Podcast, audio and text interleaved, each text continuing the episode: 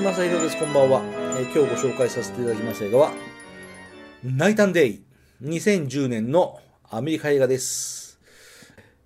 監督は、ご存知、ジェームズ・マンゴールドさん。ウルヴァリンやった人、つまりローガンやった人、フォード VS フェラーリやった人、えー間もなくインディ・ジョーンズ5やる人ですね。出演はご存知、トム・クルーズさんとキャメロン・ディアスさん。もうこの時点で面白いわ。トム・クルーズさんとキャメロン・ディアスさんを主演に据えることができたっていうだけで、この映画はもう大勝利です。絶対面白いです。なぜ面白いかっていうと、二人がある程度、バカっぽいから。そう。これは、バカな二人が演じるから面白いし、本人たちも多分、バカな演技を求められてるんだろうなという感じで、バカさを前面に出してるんですよね。うん。なので、あの、コメディを演じているという前提で、僕はこのトム・クルーズとキャメロン・ディアスの配役は大成功と思いました。えー音楽はジョン・パウエルさん、知ってますよね？えっ、と、フェイスオフやった人、アイアム・サムやった人、エボリューションもやったね、シュレックもやったね、ボーン・アイデンティティもやったね。あ、トゥーウィークスノーティスもやったね。えーミスターミセス・スミスもやったね。X メンファイナルディシジョンもやったね。ジャンパーもやったね。カンフーパンダもやったね。えー、あ、グリーンゾーンもやったね。グリーンゾーンは大して面白くなかったかもしれないけどやったね。ジェイソン・ボーンもやってんだ。あ、なるほど。そういうことね。OK です、OK です。えーこれはね、泣いたんで好きな人多いんじゃないですか。テレビでも何度も。で、やってますよね。これはね、ここ数年の映画の中で一番面白かった。ここ数年の映画の中で一番楽しめた。一番笑った。これはね、見に行ってよかった。大きいスクリーンで見上げて、本当に面白い。何がいいって、二人がいいよね。二人がいいね。良すぎるよね。この二人がやってるからいいんだよね。例えば、俺が、デンゼル・ワシントンとミア・ファーローが組んだら絶対面白くなりそうんですけど、あの、バカっぽいトム・クルーズと、さらにバカっぽいキャメロン・ディアスっていう、その組み合わせがいいんですよね。そう、トム・クルーズじゃなきゃダメなキャラクターと、キャメロン・ディアスじゃなきゃダメなキャラクターが織りなす、ドタバタ劇。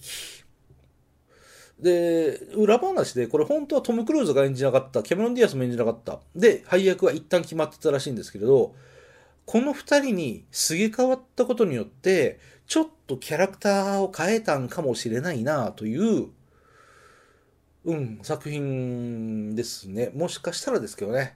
うん、何らかのあれで、ちょっと脚本も変わって、二人のアドリブも入ってるんじゃねえの？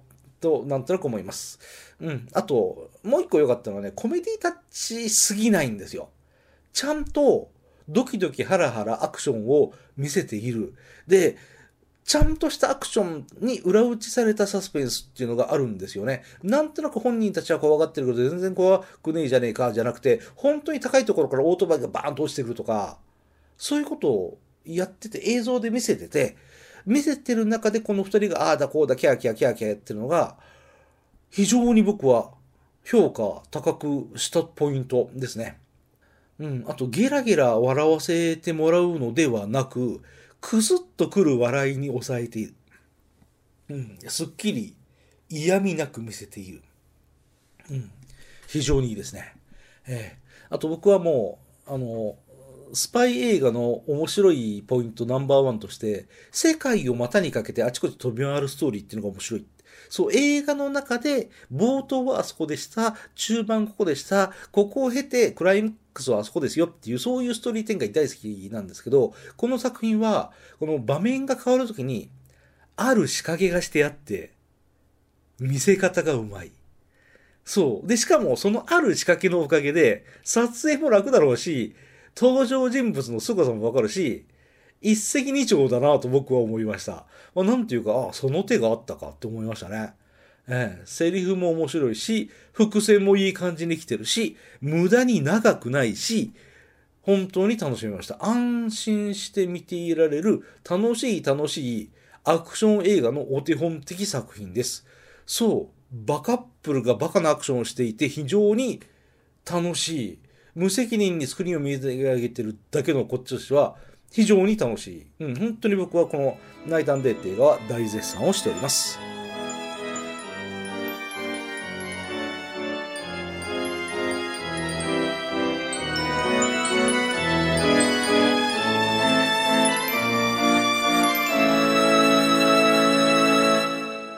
あなたのハートには何が残りましたか？